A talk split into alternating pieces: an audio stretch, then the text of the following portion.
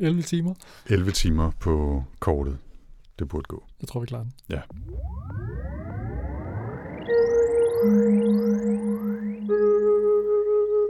Velkommen til Sci-Fi Snak Med science fiction. og med snak Med Jens Jarl Poder. og Anders Høgh Nissen.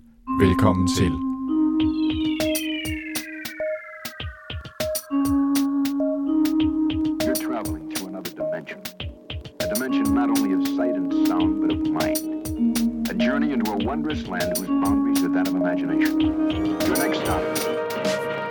Snak. Velkommen til uh, Sci-Fi Snak. Det er episode 86, det er den, der handler om After Party. Hej Ja. Jens. Ja, goddag, goddag, og velkommen tilbage fra sommerferie.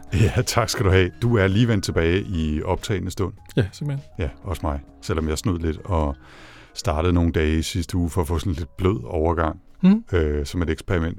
Så har man haft for meget ferie. Ja, ja, eller også har man for meget at lave. Men du har nyt ferien. Meget, meget. Ja. Også fået læst en masse. Det du også kan se. Ja, det har jeg. Vi snakkede lige om, øh, inden vi trykkede optag her, at øh, det lige før siden sidst tenderer til at kunne fylde det meste af, af episoden den her gang. Lad os se, om vi kan begrænse os lidt. Men øh, vil du ikke lægge ud med at fortælle os om en af de ting, du har læst? Jo, altså jeg har jo lyttet til øh, vores øh, Goodreads-gruppe. Ja. Øh, det er godt nok en meget gammel øh, anbefaling. Jeg tror, den er fire år gammel. Masser Jane anbefalede, at man skulle læse en bog med en meget mærkelig titel. Øh, den hedder Sulebulen Ja. af en finsk forfatter, der hedder Mikael Niemi. Aha. Jeg lyttede den øh, på ereolen.dk, hvor man kan lytte den som øh, lydbog, men ikke som læse. Men Nå. den var sådan noget fem timer. Det var, den er mega fed. Og, og du tog den oversatte udgave, antager jeg? Ja, det gør jeg. Ja, okay. Den er oprindeligt på svensk. okay. Men, øh, men den var faktisk rigtig god. Altså, vi Ja. snakker jo tit om det her med, at det er svært at læse noget sci-fi, som er sjovt. Det her er både sjovt og godt. Okay. Øh, så det var, øh, det var Hvad- ret fedt. Hvad handler Sulebulen om, hvis man det kan er sige sådan det? en øh, novellesamling. Okay. Og den beskriver ligesom et univers, hvor at øh, vi, vi rejser ud imellem stjernerne og møder alle mulige skøre aliens. Der er sådan lidt øh, rejsen til Saturn møder... Øh, Terror. ja, og også lidt, øh, selvom det jo selvfølgelig er farligt at sige det, det er ligesom at nævne det skotske stykke på teater, og nævne, hvad hedder det, Douglas Adams i en sci-fi-snak. Aha.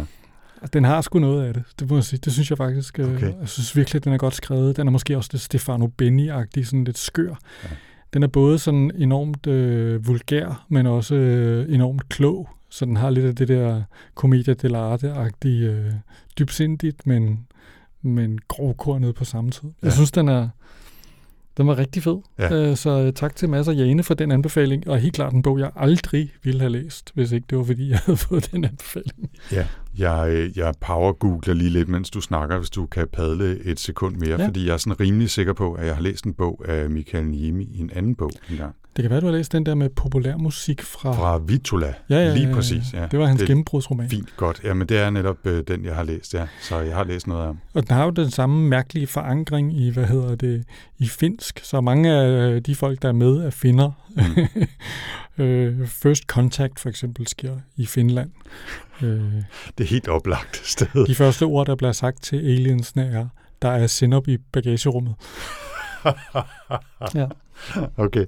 Og det lyder næsten som om, at den skal, øh, jeg skulle sige læses, det skal den så ikke nødvendigvis, den skal måske lyttes. Og man kan godt læse den. Den er også udkommet på dansk. på- Okay, som trods alt. Okay.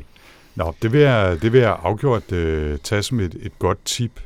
Og hvem, det var oprindeligt fra, fra Goodreads-gruppen øh, På Sci-Fi Snak, ja. på Sci-Fi Snak, ja. Okay. Eller Sci-Fi Snak-gruppen på, På Goodreads. Goodreads, Ja. selvfølgelig. Det er sådan, ja. det hedder. Det er sådan, det er, ja. Jeg har ikke været øh, ude og kigge efter spændende finsk, humoristisk sci-fi, men jeg har taget et par ordentlige mobbedrenge. Vi kan jo starte i sådan den, den måske lidt mindre øh, hippora-agtige afdeling. Øh, Jeg faldt over en bog, der hedder The Ninth Metal, altså det 9. metal, Mhm. af Benjamin Percy. Øh, En bog, der var anbefalet i en liste over øh, ny sci-fi øh, et eller andet sted på, jeg tror det var IO9, der havde en liste. Og, øh, og den lød egentlig meget cool. Øh, den, den grundlæggende præmis er, at der er en, en række kometer, der, der rammer jorden, og med sig bringer de et øh, hidtil ukendt 9. metal som øh, især falder i store mængder i en lille amerikansk by, der ellers har været sådan en af, dem der, hvor folk bare er rejst fra, fordi den lokale mine blev lukket. Men nu der bliver det bare sådan et, en, øh, et kæmpestort centrum for øh, udgravningen og udnyttelse af det her 9. metal, som nærmest har sådan magiske egenskaber. Ikke? Altså, men basalt set, så, så øh, har det den evne, at det kan altså, opsuge enormt meget energi, og så frigive det. Så man kan for eksempel øh, bygge... Øh, Rigtig gode fjedre. Rigtig gode fjeder, eller man kan bare indbygge det i sin mobiltelefon, og så samler det energien fra, når man bevæger sig, så er der faktisk evighedsbatteri i ens mobiltelefon. Men så er der også nogen, der har fundet ud af, at man kan pulverisere det og tage det som et, et, øh, narkotikum og så får man også nogle virkelig crazy highs, og begynder også sådan at se, føler man er i kontakt med nogle aliens langt væk, og sådan noget. Ikke? Og et eller andet sted synes jeg, det lød som en meget fed præmis, og der er nogle gode elementer i den der historie. Ikke?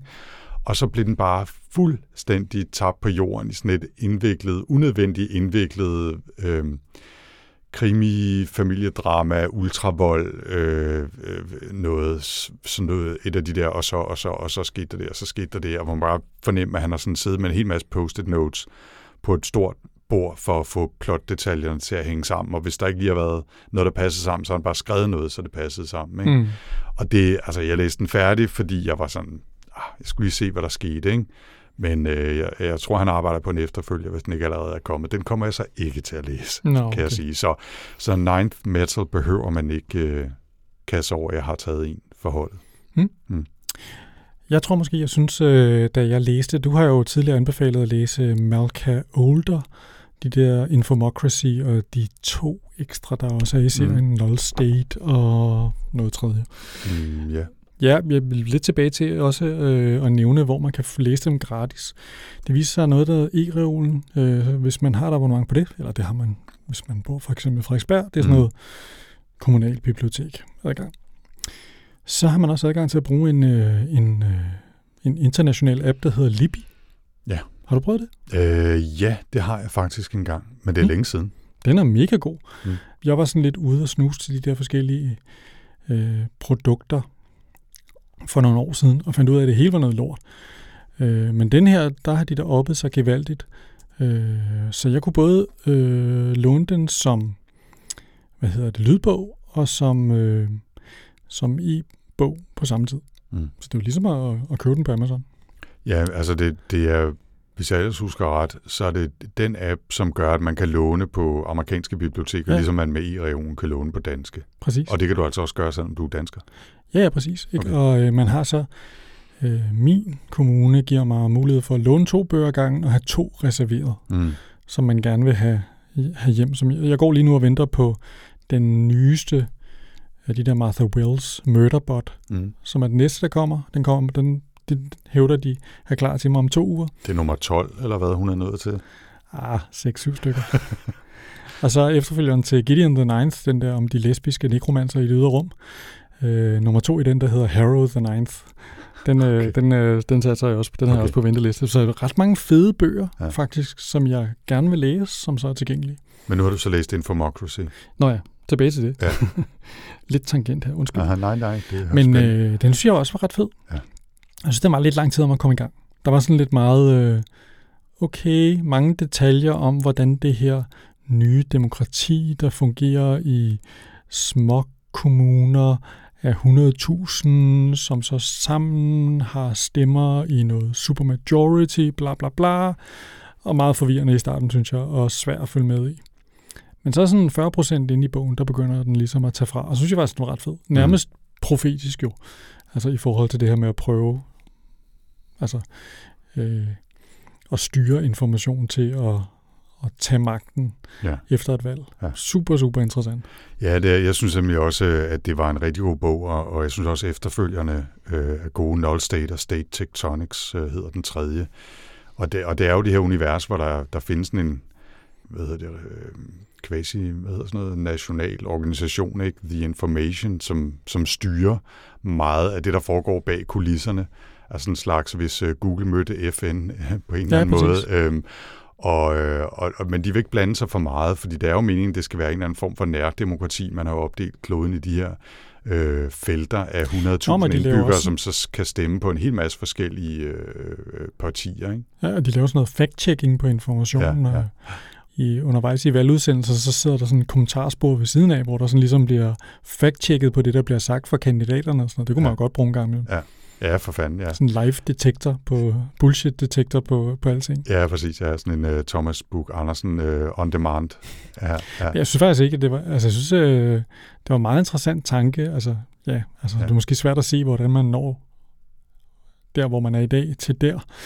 Men, men jeg synes, der var nogle meget fede ting i den, og ja, ja det var ja, en meget altså, fed thriller også på en eller anden måde. Ja, det så må jeg sige, også, ja. ja. At en, en hver sci-fi-bog, hvor man på et tidspunkt har sådan noget med noget øh, information og cyber, og der indgår katanaer, så vil man jo, at der bliver, det er jo callback til, øh, til den gode gamle Neuromancer? Ja, så, så er man glad. Ja, og jeg husker det også som om, at der er sådan nogle meget fede, øh, altså nærmest nogle autonome øh, luftskibe-agtige, som, som, øh, som de, de bevæger sig rundt i, som de kan kan, kan drøne rundt i, og der er en super sej kvindelig, øh, ja, der er flere, der er faktisk rigtig mange gode kvindelige karakterer ja. i uh, Infomocracy og også i efterfølgerne. Øhm. Men det er klart, at uh, Mishima, hun har en lille vibe af Molly Millions. Ja, det er helt klart. jeg vil nok sige, hun, hun havde ikke nødvendigvis eksisteret uden Molly. Det, det tror jeg ikke. Ja. Og den, jeg er glad for, at du også kunne lide den. Mm. Øh, og det er rigtigt, man skal lige uh, i gang med at sige, så er man også inde i universet. Og så synes jeg, sådan som jeg husker det, at både toeren og treeren er meget nemmere sådan at, at komme ind i og komme videre i. Så jeg håber, at du finder tid til at, at tage det med os. Det var klart den der oplevelse af, at for 40, for 40 procent ind i bogen, der holdt jeg op med at tænke, hvad er det, der sker? Hvem er det, der snakker? Mm. hvorfor, hvorfor skal vi nu høre på ham her? Altså, og begynde bare sådan ligesom, okay, nu har jeg forstået det, nu lad os bare komme videre. Ja, ja. Fedt. Ja.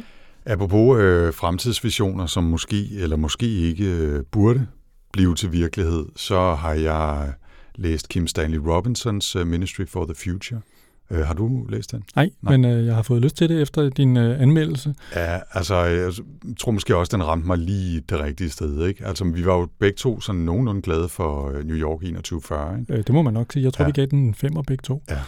Øhm, og, og det her, det er i virkeligheden en slags øh, det er virkelig en slags prequel, kan man sige, øh, hvor New York 2140 foregår i New York i 2140, så øh, foregår Ministry for the Future i 2021 til 2035, 38, 40 stykker. Mm. Altså basalt set nu og 10, 12, 15 år frem. Ikke? Okay. Øhm, og den, øh, jamen det er jo sådan en klima-thriller, ikke? Klima-sci-fi-thriller, som som både fortæller, hvor frygteligt det hele er. Nu kan jeg jo lige sige, at i, i optagende stund, så er der jo lige kommet endnu en, en stor IPCC-klimarapport, øh, som fortæller, hvor frygteligt det hele er, og hvor meget vi er nødt til at gøre noget lige nu, hvis det hele ikke skal gå i helvede til, eller endnu mere i helvede til, end det gør allerede nu. Ikke? Og, og det gør bare øh, Ministry øh, for the Future endnu mere aktuel. Ikke? Den, den åbner simpelthen i en beskrivelse af en, en hedebølge, som slår 20 millioner mennesker ihjel i Indien, som er så frygtelig, at jeg, jeg var ikke sikker på, at jeg kunne læse resten af bogen. Altså, den var virkelig, virkelig hård. Og, og den beskriver mange af de der øh, øh hvad hedder det, følger af, af klimapokalypsen, ikke? men samtidig så beskriver den også øh, det her Ministry for the Future, som er sådan et, et FN-organ, øh, der er nedsat for at kæmpe på fremtidige generationers vegne og vi følger Mary, som er leder af det her, og nogle af hendes folk, og så en hel masse andre mennesker, blandt andet den eneste overlevende fra den der kæmpe klimabølge i Indien, som, og så hører man om øh, sådan sabotage og terroristplots fra klimaaktivister, og de begynder simpelthen at skyde fly ned for at få folk til at holde op med at flyve, og og så lige så stille bevæger det sig over i retning af, at man kan se en antydning af, at når, hvis vi vælger at gøre det her, så kan vi faktisk løse nogle af de her problemer. Og når jeg siger, at den er en slags prequel til øh, New York 2140, så er det fordi, der også begynder ligesom at ligge nogle, nogle teknologitråde og nogle måder at organisere samfundet på, som peger frem mod de der øh, andelsbevægelser og også de der luftskibe og, og ting, der dukker op i, øh, i på Manhattan i, i den senere bog der, ikke? Som, som kunne tyde på, at ja, men selvom vi ikke bare løser vores øh, klimakatastrofeproblemer med, med et håndknip, så kan vi dog gøre nogle ting, der kan formindske dem og, og måske gøre, at vi kan takle de enkelte hændelser bedre, når de kommer dertil. Og jeg synes, det var Altså det var rart både at få øh, sådan et ordentligt smæk, men også et lille skud af optimisme, eller i hvert fald et lille lys for enden af tunnelen, som ikke nødvendigvis bare er et tog, der kommer ræsende i hovedet øh, øh, på en. Ikke? Og så er det bare, synes jeg bare, det var en, en dejlig kaleidoskopisk roman, som fortæller en hel masse forskellige perspektiver på det her, inklusive at han ligesom lægger stemme til fotoner og CO2-molekyler og sådan noget, altså, og henvender sig direkte til læseren og beder en om selv at og ligesom trække linjerne mellem de punkter, der er blevet øh, sat ud. Så jeg synes, det var, det var en virkelig, virkelig fed oplevelse. Nå, det var det. Ej, hvor sejt. Ja. Men han er meget interessant forfatter, ikke? Fordi at nogle gange, så kan man godt synes, han er sådan lidt, åh, sådan lidt, øh, der går sådan lidt meget hard sci-fi wank i den en gang imellem. Og, og, og nogle af de der bøger, jeg har læst af ham, som jeg synes har været mega fede, er jeg sådan, altså har jeg læst nogle deciderede advarsler mod at læse, fordi de jo skulle være efter sine frygtelige. Men jeg, jeg, mm. jeg synes måske, at den der Mars-serie, der synes jeg, at er klart den bedste. Og jeg kommer aldrig rigtig i gang med den sidste. Mm. Efter Blue Mars, tror jeg, toeren hedder. Ja, jeg, jeg har også kun læst øh, den første, og den, Ja, den havde også sin, sin tre øh, perioder, synes jeg. Mm. Det, det synes jeg slet ikke, de, de to her, øh, New York og, Ministry, har haft. Altså, de har bare været super, super fede at læse, synes jeg. Jeg har ja, virkelig været, været glad for også dem. lov til at blive bedre på ja, ja. 30 år, eller hvad det er. og, så, og så tror jeg måske, det, det hjalp også, at jeg hørte, jeg abonnerer på et, et, et nyhedsbrev, øh, der hedder Exponential View, hvor der også følger en podcast med en englænder, der hedder Sima Sar, som har det og, øh, og han havde et interview med, med Kim Stanley Robinson, som jeg lige nåede at høre inden øh, bogen. Øhm, og ja, der, der fremstod han også bare ekstremt sympatisk. Altså som, øh, og det hjælper selvfølgelig også, at jeg synes, at han har et politisk standpunkt, som, som minder relativt meget om mit, ikke? Og, og, og sådan, ikke? men han virkede bare sympatisk og velovervejet, og, og efter ting, som, som, altså, som man gerne vil have, han skulle være, når han skrev en slags bøger. Jeg synes virkelig, øh, at, at, at det, var, det gav lige lidt ekstra øh, flødeskum på toppen. Ikke? Cool. Ja. Ja. Du nævnte lige øh, Becky Chambers. Det er rigtigt. Ja. Jamen, øh, hun er jo startet på en ny serie. Den kom her midt i øh, sommerferien. Øh, den første i den. Øh, hvad hedder den? Øh, A Psalm for the Wild Build. Okay. Ja. Hun var jo tidligere ellers blevet berømt for at skrive de her Wayfarers bøger. Øh, Long Way to a Small and Angry mm. Planet og så videre, så videre. Som jeg også har været rigtig glad for. Øhm, så, så lige nu, der kører jeg bare, når hun har skrevet en bog, så kører jeg den mm. sådan i pre-order. Ja, det er meget ja. hyggeligt. Og så lige pludselig dukker de jo op. øh, men, øh, men den her var faktisk meget interessant, fordi det er jo starten på hendes nye øh, verden. Nu har hun bygget på den her anden verden i 15-20 år, og nu smider hun den væk, lukker den, og så starter hun en ny verden. Og det her, det foregår så på sådan en måne med øh, sådan post-klimakatastrofe, hvor at øh, der er nogle robotter og nogle munke, og det er meget forvirrende alle sammen. Men også meget spøjst og filosofisk og sådan poetisk og interessant. Okay. Det handler om den her te-munk, der drager rundt fra by til by og serverer te, og det er sådan ligesom sådan en slags ting, man kan komme, og så kan man få en te som hjælp. Det er sådan en slags, øh, hvad kan man kalde det, sjælesørge mm-hmm. øh, ritual, de har. Men hun er ikke tilfreds, eller nu siger jeg hun. I virkeligheden så hele, øh, hvad hedder det, bogen øh, bliver, der er ikke nævnt noget køn på denne her. Øh, det er en postbinær, eller ikke binær, eller hvad det hedder, mm. øh, person. Så, øh, så det er hele tiden they og, mm. øh, og så en robot. Okay. Møder de.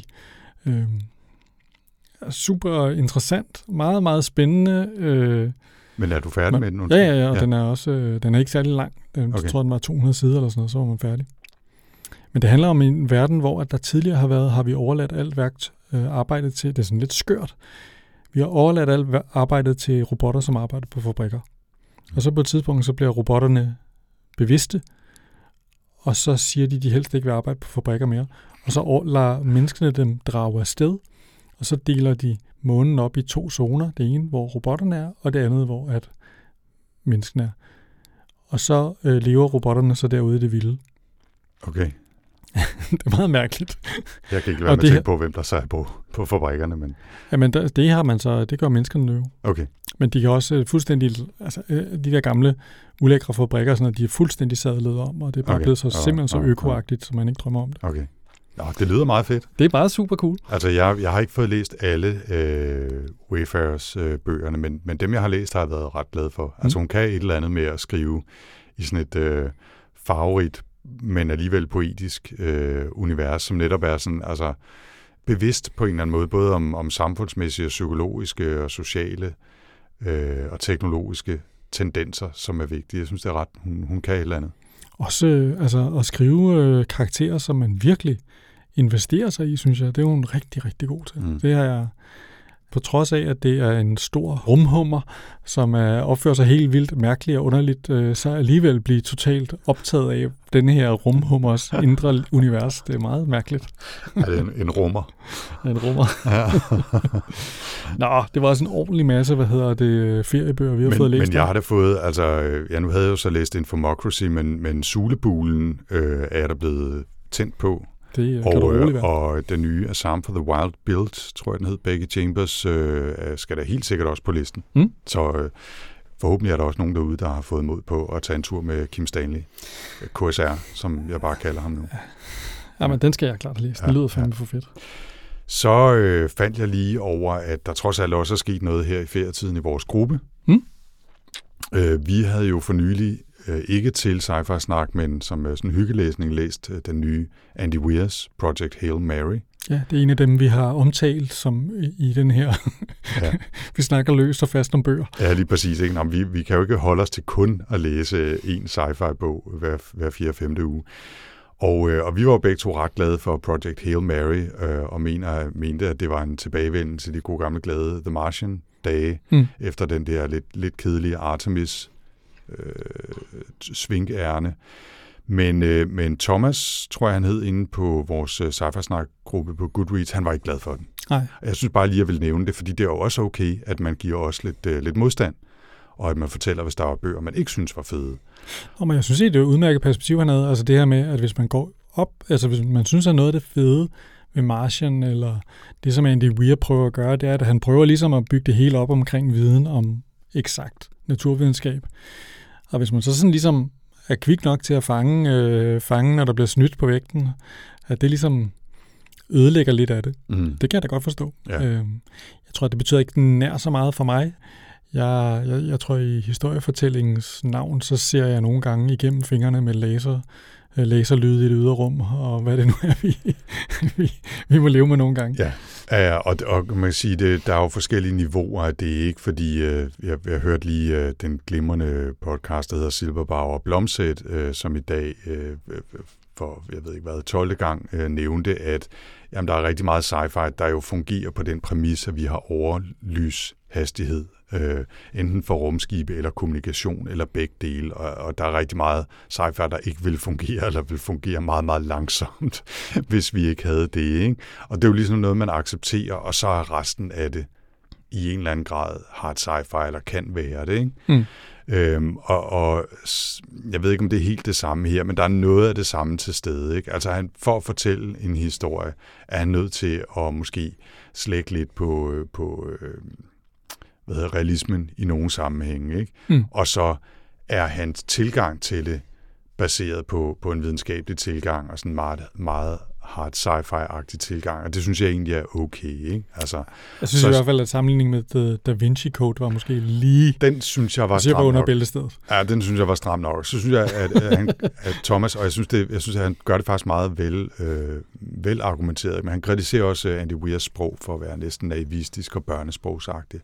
Og ja. det, det synes jeg egentlig ikke, det er. Altså, det, jeg synes bare, det er, en, det er en stil, han har, som er meget sådan kontant, ikke nogen lange, indviklede sætninger, det er meget dum, dum, dum, dum derudad. Han lever jo enormt godt i den der bro-agtige, øh, øh, hvad hedder det, øh, jeg ved ikke, jargon-agtige, hvor det ligesom er sådan... dude-agtigt, end det er bro-agtigt, hvis jeg skal fortæller stemme, ikke? Altså, ja, det er sådan, ja.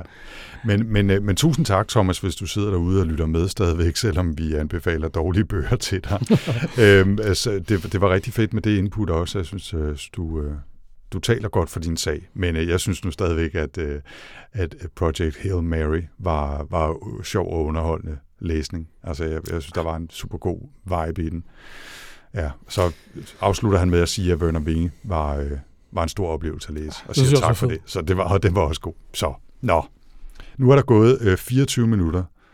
Så må vi hellere komme i gang med afterparty, hvilket ja. er jo en sådan set meget passende til, at vi nu er vi er allerede, øh, vi har overstået middagen og står nu ude i køkkenet og snakker, så skal vi til, i virkeligheden til hovedretten, ikke? Jo.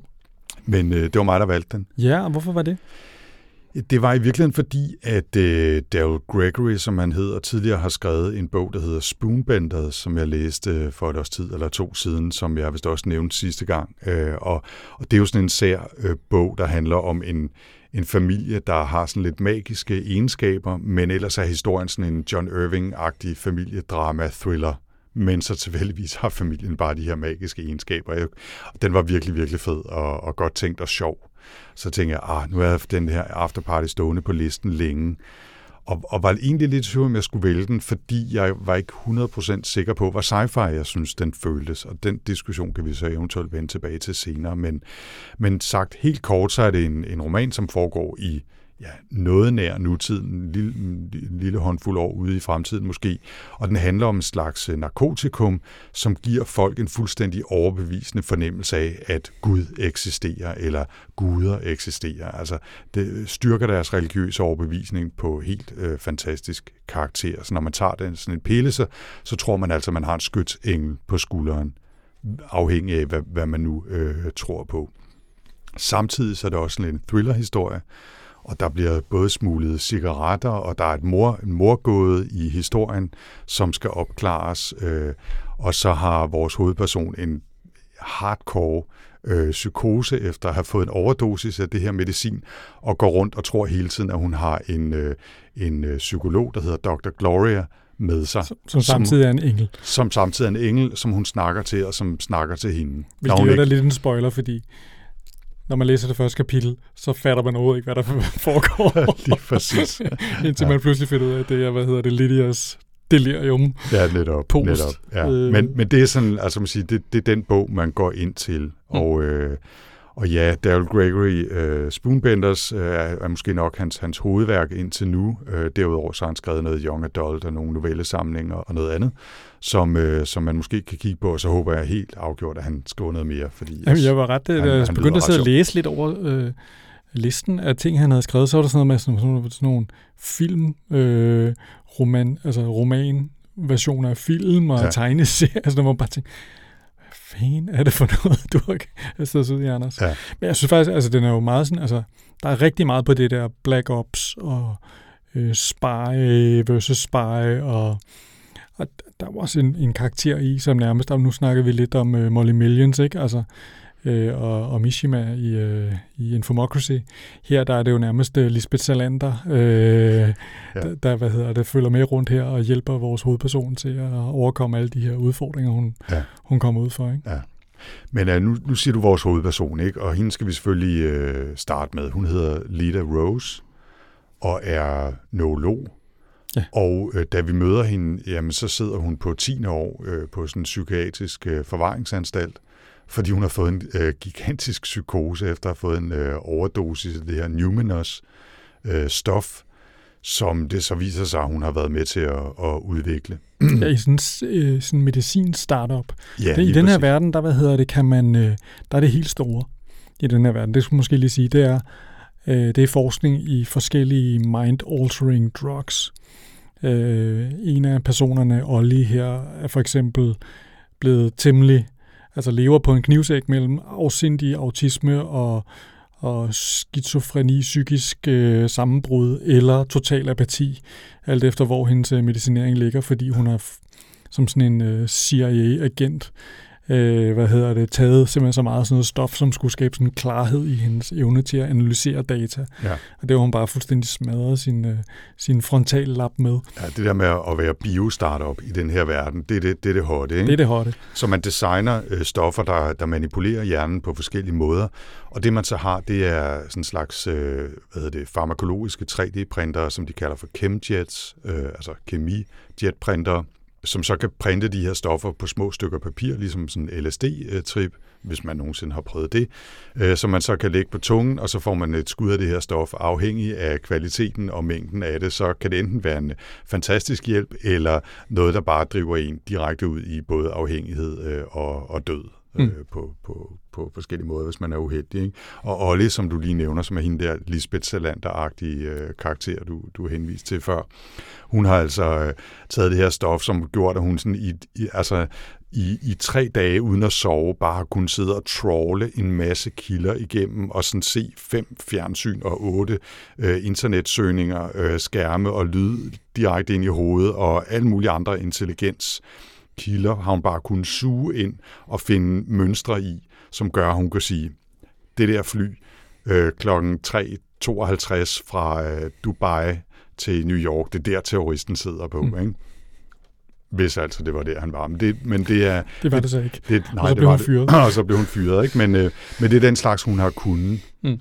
Hun har så havnet på den samme psykiatriske anstalt som, som Lita Rose, og de har i øvrigt haft sådan lidt et on-again, uh, off-again forhold til hinanden øh, under opholdet. Og senere i historien, så hiver Lita Rose øh, Ollie med ud, fordi hun har brug for alle hendes øh, egenskaber, både i forhold til at være øh, sådan, øh, hvad hedder sådan noget, analytiker, og så er hun altså også lidt øh, action hardcore og har både hvad hedder det, skydeevner og kniveevner og kan maskere sig og altså har virkelig, hvad hedder det nu, det hedder spycraft, er det det, det hedder? Man mm. siger, når man, når man bare kan det der med at glide et, man kan overvåge folk, man ved, hvordan man skal køre bilen, så dem, man følger efter, ikke opdager det. Alt det der, det kan hun bare, ikke? Mm.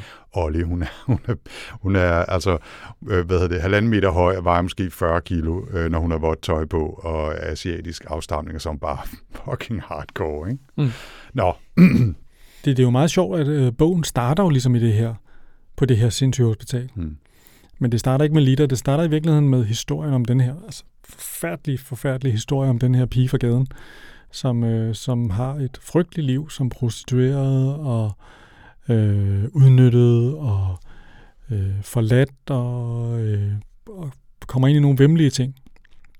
Det er en meget kort sådan præhistorie. Øh, men hun møder så en, en øh, kirke, som tager hende ind, og der i den her kirke, der får hun sådan en oblat, og så, hvad hedder det, får hun pludselig for første gang i sit liv den der følelse af, at Gud rent faktisk kærer sig om hende. Mm. Øh, hun ser ikke nogen, øh, hvad hedder det, engle eller noget, men hun får bare den der følelse ind i kroppen af, der er rent faktisk nogen, der passer på mig og vil mig det godt.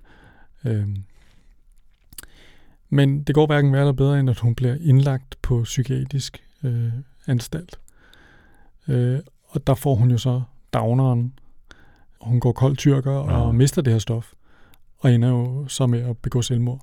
Fordi det stof ikke længere er der til at overbevise hende om, at Gud er der og passer på hende, ja. eller bekymrer sig om hende, og så tror hun, hun er blevet forladt. Ja.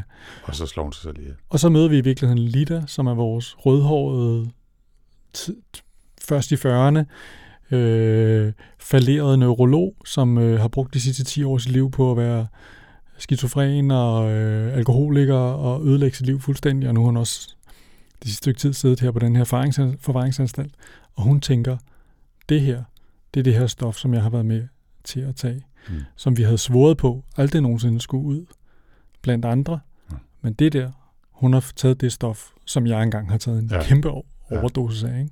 Og vi møder hende, øh, altså Lita Rose, i øh, en samtale med, med en terapeut, mm. Og om, om, som du antydede før, så er man sådan en lille smule forvirret, fordi der er Todd, som er terapeuten, og så er der en eller anden Dr. Gloria, som også blander sig. Og man kan ikke helt finde ud af, hvad fanden, altså, hvordan er det lige de der tre snakker sammen, og så er det så, nu spoiler vi jo så det første kapitel, eller også kan man sige, at vi bare hjælper dig med at læse det første kapitel, fordi det viser sig jo så, at Dr. Gloria er hende der øh, øh, skytsengel-psykologen, øh, som er en, en, en del af Lidas øh, øh, sådan forestilling, efter hun har fået en, en overdosis af det der stof. Så hun sidder kun ude i den fysiske verden og snakker med Todd, terapeuten, men har altså også en samtale med, med Gloria, som også hele tiden løbende kommenterer på, hvad Todd siger, og hvad Lida tænker, og så videre, og så videre. Ikke? Ja, så hele den der tro på, som, som hende, den stakkels pige fra starten af bogen, har på, at der er en Gud, der passer på hende og sådan noget, det, det har, hvad hedder det, Lida så i så ekstrem grad, fordi hun har taget simpelthen så meget af det her stof. Ja, samtidig med, at hun også er ekstremt bevidst om, at, hun, at det er et stof, der gør, at hun har den her fornemmelse. Så hun har hele tiden, og det har hun bogen igennem, den der splittelse, at hun ved godt, at det er noget, hun føler, fordi hun har taget NME 110, som jeg tror, det hedder. Ikke? Mm. Øhm, men Men det ændrer ikke på følelsen. Men det ændrer ikke på følelsen. Og der er perioder, hvor at den her øh, skytsengel forlader hende. Ja. Og der, der bliver hun jo helt ud af det. Ja. Altså, fordi det kan hun slet ikke forestille sig, hvordan, ja, hvordan det, hun skal klare sig og. Og det, og det er enormt sjovt, ikke? fordi hun jo også godt ved, at det, som Dr. Gloria siger til hende, det er jo noget, hun selv siger til sig selv. Men hun siger det bare gennem Dr. Gloria, og de ting, hun siger til Dr. Gloria, siger hun jo i virkeligheden også til sig selv. Hun ved det godt, men det ændrer ikke på fornemmelsen af, at hun står og har en samtale med Dr. Gloria, mm. som der så bare ikke er nogen andre, der kan se. Nå.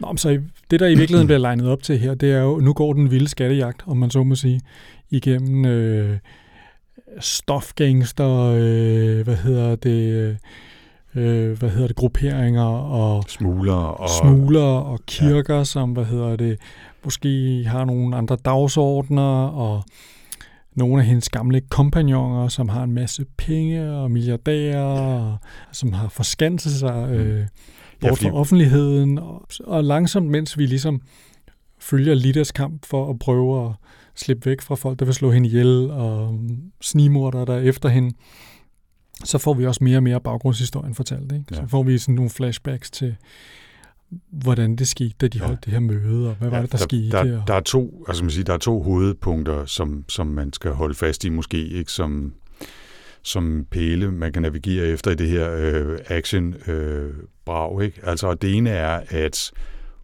Lida er ude efter at finde ud af, hvem er det, der sælger det her stof, fordi det kom ud på gaden. Øh, det, det, de prøvede jo, eller hun, hun vil absolut ikke have, at det skulle ud, øh, men det er sluppet ud, og nu er der flere og flere mennesker, der tager det, og oplever både den her fornemmelse af noget religiøs og en guddom, der er til stede, men også at de får selvmordstanker og bliver dybt, dybt deprimeret, hvis de øh, ikke får det der stof.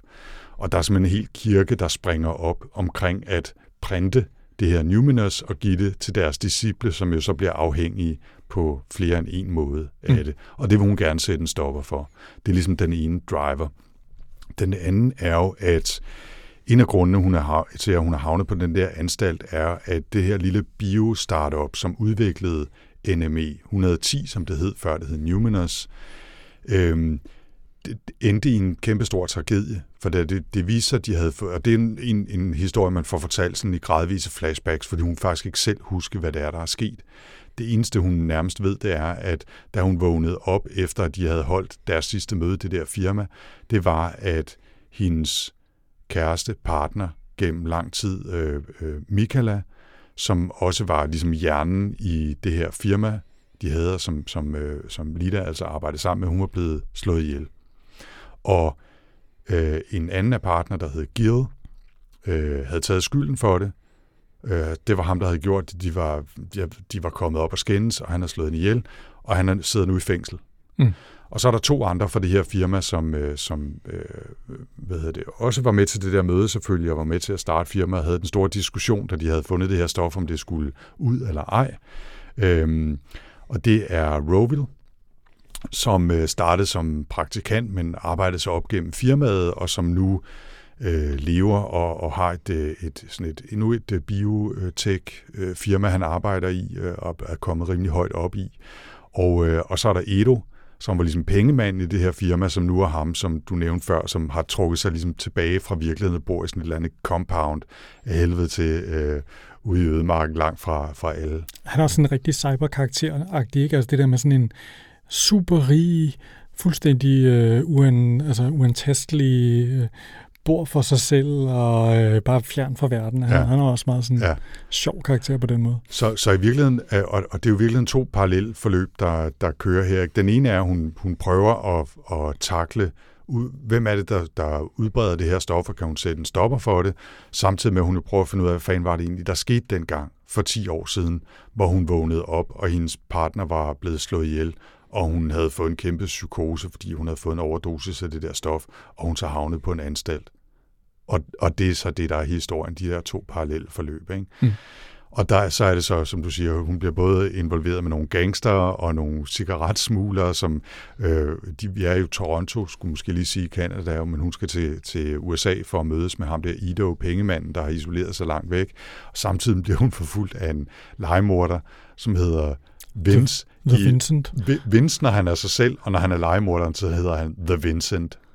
Og når han ikke er legemorder, så opdrætter han sådan nogle øh, bitte, bitte små dværgbu, øh, hvad hedder det, buffalo øh, okser. Bøfler hedder det, øh, derhjemme i sin stue. Og han har bygget sådan, små, sådan at en han lille, er sådan en lille eller anden form for, for cowboyder. Ja, det er Meget mærkeligt. virkelig, virkelig mærkeligt. Det er sådan en af de, de der... Der er ikke særlig mange sådan meget sci-fi-agtige ting i den her bog. Men det der er sådan meget sci-fi-agtigt Og totalt og random. meget mærkeligt. Virkelig random, ikke? For der er næsten ikke noget andet af sådan noget der. Nej, det er der ikke. Det er meget underligt. Før vi går videre, Jens, øh, så tager vi altså en lille, øh, en lille parentes i Mm. optagelsen her, fordi vi har øh, et par flasker whisky stående her foran os. Ja. Og vi har lavet snuppet en lille Macallan 12 års øh, sherry cask, men jeg synes også, vi skal have noget, der, der river lidt mere i halsen, hvis Mhm. det er okay med dig. det er helt okay. Ja, så jeg Nu fik se, jo... om jeg kan snakke resten af podcasten. Jeg har det med at hoste meget kraftigt. Jamen, det er fint. Jeg fik jo af dig og vores øh, fælles ven Morten i fødselsdagsgave her i sommerferien en uh, Lafroig aftapning. Mm. Og øh, den har jeg taget en lille prøve af med her til os. Det er meget spændt. Så, øh, så den får vi lige i glassen her. Og så lad os se, om vi kan snakke, selvom vi øh, nu har røg og tjære og, og øh, brændte gummistøvler og alt muligt Mm. andet ned i halsen. Oh, det Ikke? dufter godt. Ja. Og det, den er også, jeg skulle måske lige sige, den er 54, noget af den stil. Ikke? Mm.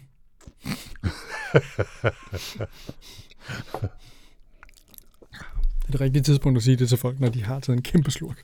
Men Den smager godt. Kæft, smager godt. Ja. Wow. Så tak for det. Ja, selv tak. Og så tænker jeg måske, at vi skal gå til sådan lidt mere øh, anmeldelse, vurdering, omtale. Ja, måske snakke lidt om, hvad det minder os om, og hvad for nogle temaer, der ligesom er i den. Ikke? Fordi Ja, lige præcis. det var meget interessant det her med, øh, vi snakker om det der med, at det er en sci- science fiction bog, eller det synes jeg 100% det er. Mm. Altså, det er bare ikke en særlig, altså, ikke sådan specielt over the top science fiction. Den, den beskæftiger sig med en verden, øh, hvor at øh, de her stoffer betyder rigtig meget, men det er ikke sådan, man kunne sagtens forestille sig, at det var noget, man tog med ind i en thriller, der foregik i dag.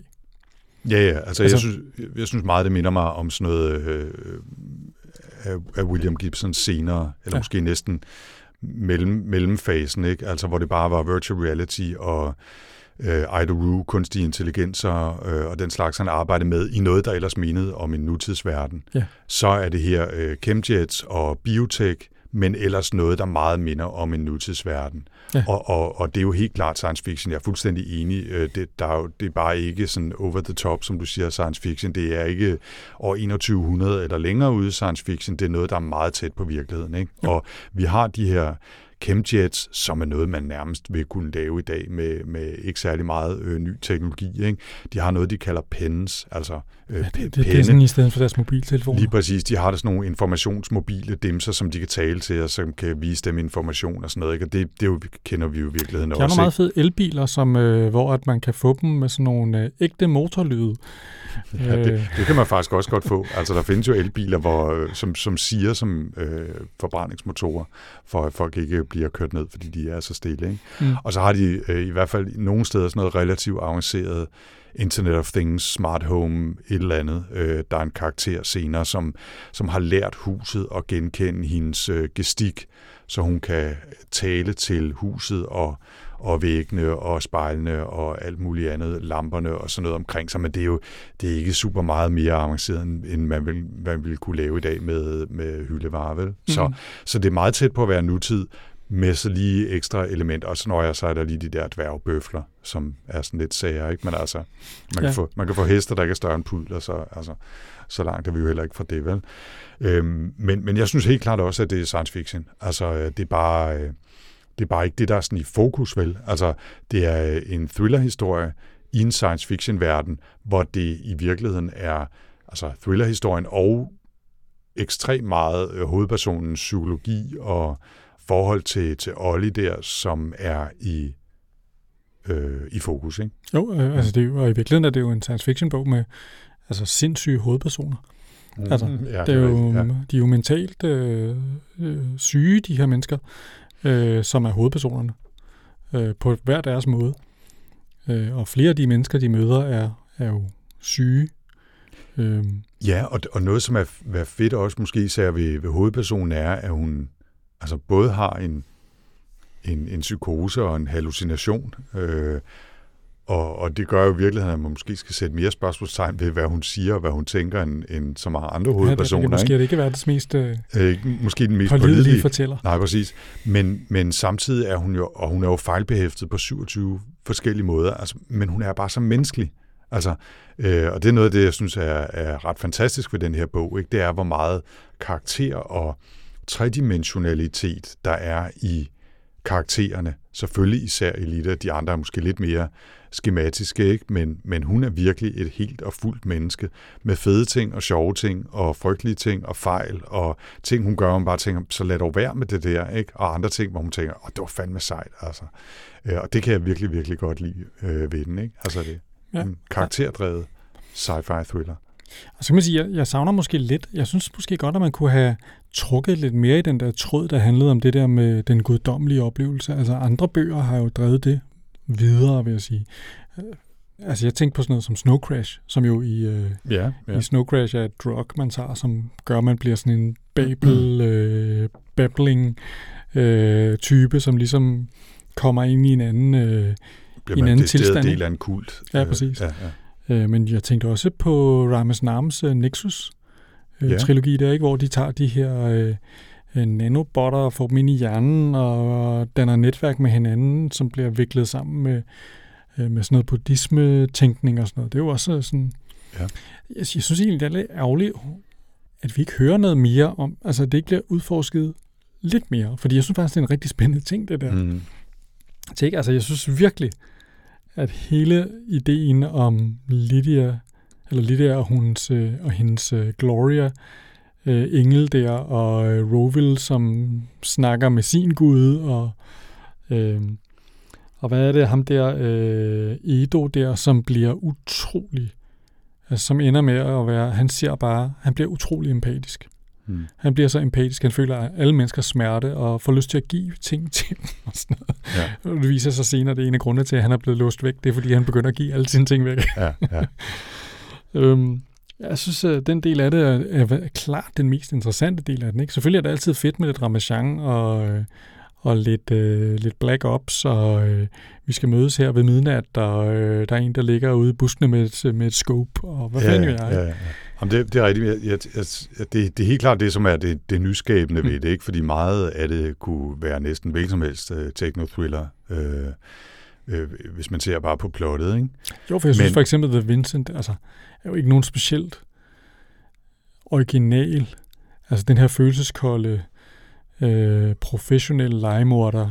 Altså, hvor mange... Det, er jo, det er jo Leon øh, bare, øh, altså, bare med bøfler, ja, i stedet ja, for ja, en plante. eller ikke? øh, Altså, ham der, den, øh, den øh, albinoen fra, hvad hedder det, Da Vinci Code, apropos Nå, den, ja, ikke? Altså, ja, ja, ja, altså det, det er sådan en enfoldig morder, som, hvad hedder det, øh, som bliver misbrugt, ikke? Ja, ja, ja.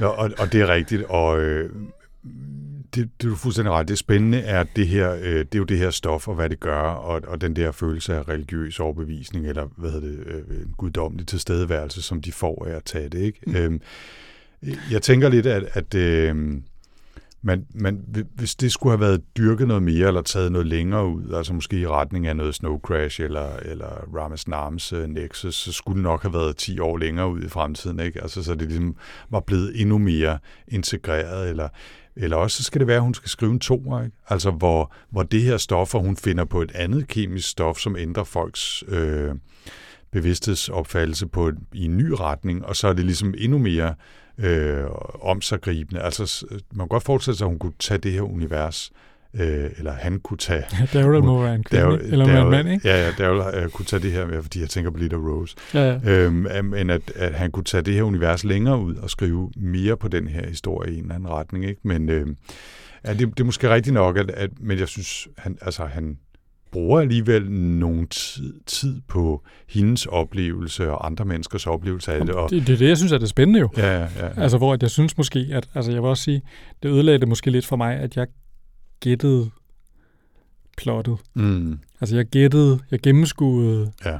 hvad der ligesom, altså, hvad der ligesom var ligesom the hook. Ja, ja, altså, ja. Og det kom jo overhovedet ikke bag på mig.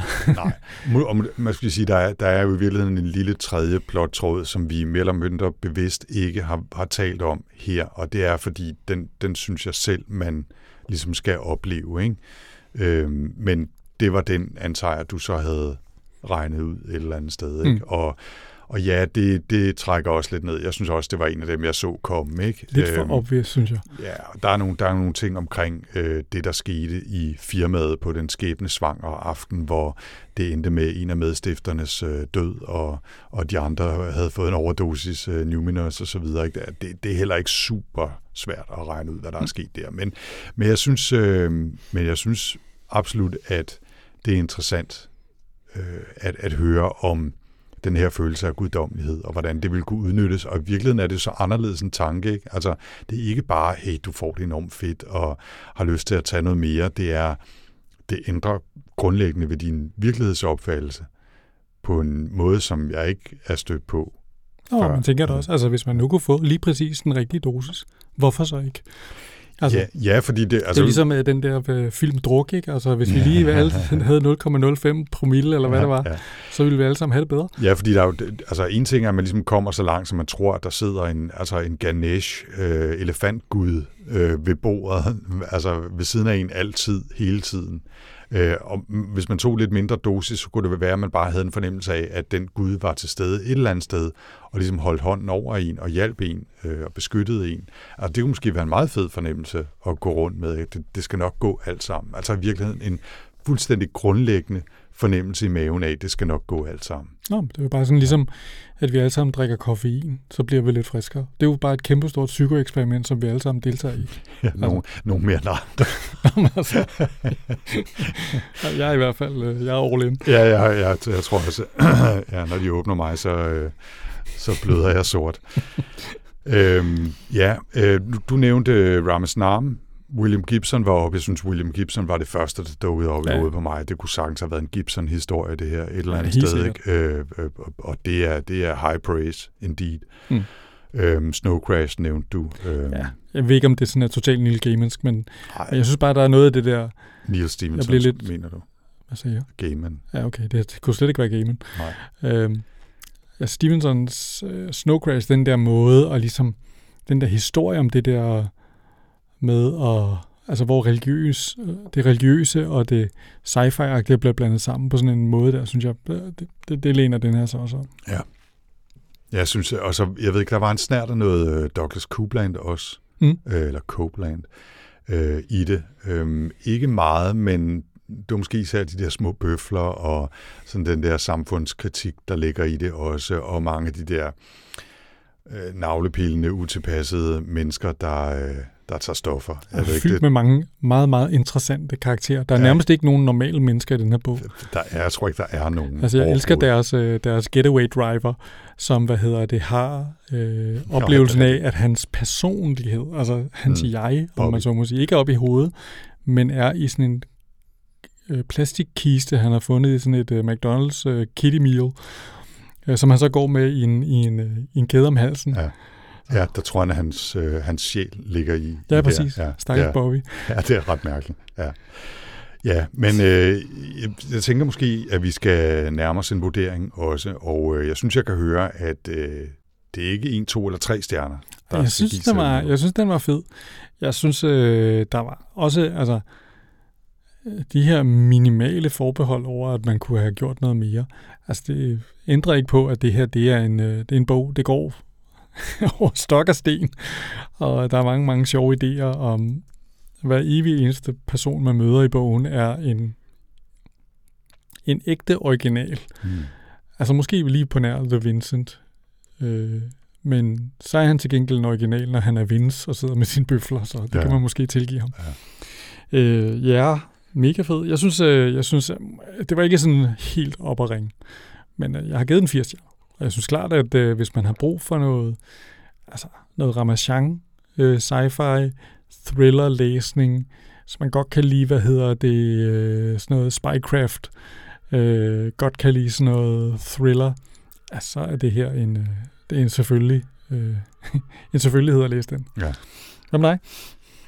Jo, jeg har også øh, givet den fire stjerner, og ah, jeg vil gerne kunne give den fire og en halv. Jeg synes, den er fire og en halv værd, den her. Øh, den er original og anderledes og sjov. Altså, nu, nu nævnte du Ramachan, sci-fi thriller, øh, og, og det er den, men jeg synes også, den er, Altså, den er underfundig og, og sjov og meget karakterdrevet og jeg har den der, den der hvad kan man sige, realisme i personbeskrivelsen, som jeg synes er super fed, og, og plottet er ikke bare sådan livet af landevejen, altså selvom vi måske regner noget af det ud, så er det sådan, det er nuanceret nok, øh, også med sammenblanding af de her to-tre tråde til, jeg synes, det, er, det, det giver også lidt, altså det, det, det er ikke bare... Øh, så skete der det, og så skete der det. Mm. Øhm, så jeg, jeg kunne faktisk rigtig godt lide den, og jeg synes, uh, Lita Rose var fantastisk at være i selskab med. Mm. Altså, øh, og det, det gav også rigtig meget. Men, ikke? men det er rigtigt det der med, at øh, de der spring i tid, øh, og spring i øh, også i, øh,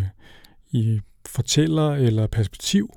Nogle gange så oplever vi jo øh, ting, som de skete for nogle andre personer på et andet tidspunkt. Og sådan. Mm det fungerer enormt godt. Ja, jeg synes, den er, den er virkelig, virkelig velskrevet. Ja. Og øh, så jeg vil gerne givet 4,5. Jeg synes ikke helt, den sneser op på 5, og det er måske ja, også lidt unfair, fordi det, det, den mindede så meget om noget William Gibsonsk, at jeg måske savnede den poesi, øh, som jeg synes, jeg finder i Gibsons sprog.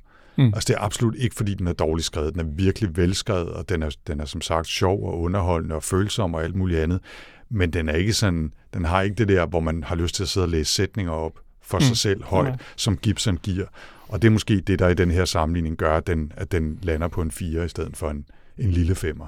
Eller en 4,5 i hvert fald for mig. Mm. Så, men øh, to gange fire stjerner til øh, Afterparty af Daryl Gregory. Hvad skal vi læse næste gang, Jens? Ja, altså nu, læser, nu nævnte jeg jo den der Sulebulen, ja. som er en meget mærkelig titel. Mm-hmm. Og så tænkte jeg, måske skulle man da være med bare at fravælge noget, fordi det har en mærkelig titel. Ja. Øh, så vi skal læse noget dansk sci-fi. Aha. Den er fra 2017, øh, skrevet af en forfatter, der hedder Peter Adolfsen, og den hedder Rynkeknippesygen. Åh, oh, ja, ja, ja. ja. Øh, jeg har lavet mig læse til, at den rent faktisk er lidt af et mirakel, fordi den er på mange måder en grotesk science fiction bog øh, men øh, skulle efter sine være utrolig vellykket. Ja. Så den, øh, den skal vi læse. Den handler om, det er sådan en lidt bizarre, tror jeg godt, man kan kalde det, first contact historie, øh, hvor at øh, en alien mide giver mennesker en sygdom, som gør, at de får lyst til at knippe helt vildt meget, og bliver meget rynket. Hmm. Og så dør de. Godnat, så godt. jeg tænker, det er den vildeste præmis siden skrumpen for det ydre rum. Så jeg tænker, ja, ja. at øh, det, det, det øh, ja. nu var jeg lige i øh, totalt på, øh, på en high efter sulebulen, så tænker jeg, nu kører vi. Nu kører, nu vi. kører vi den ind med rynkeknippesyn.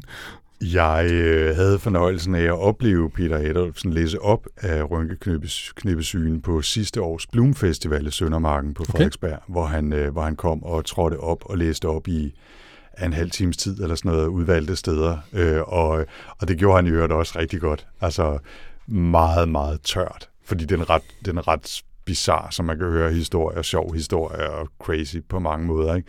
Og han læste den bare op og leverede den så underspillet, at, at man sad sådan lidt og fornemmede, at der måske var nogen i publikum, som ikke rigtig kunne forstå, hvad det var, der skete.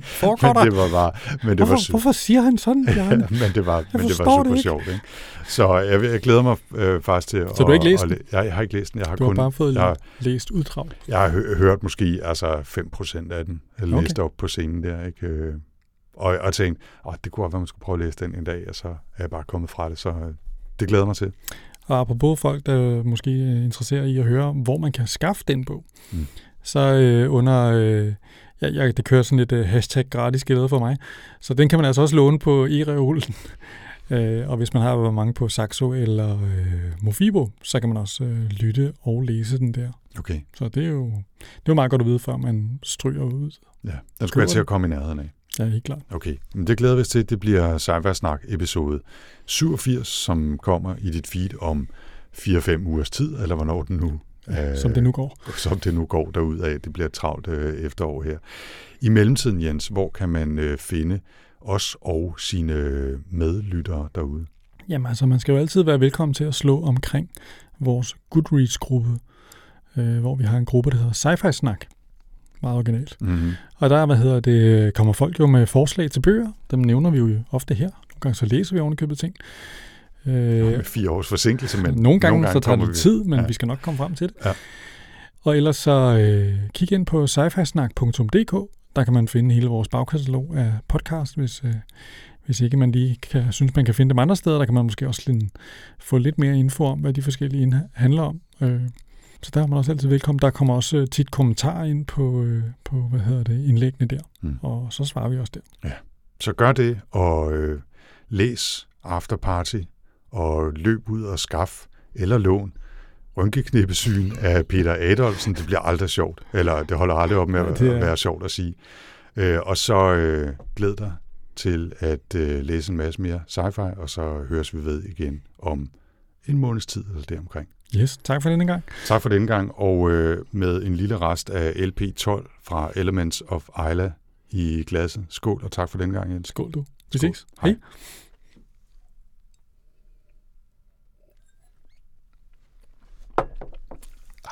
Bum.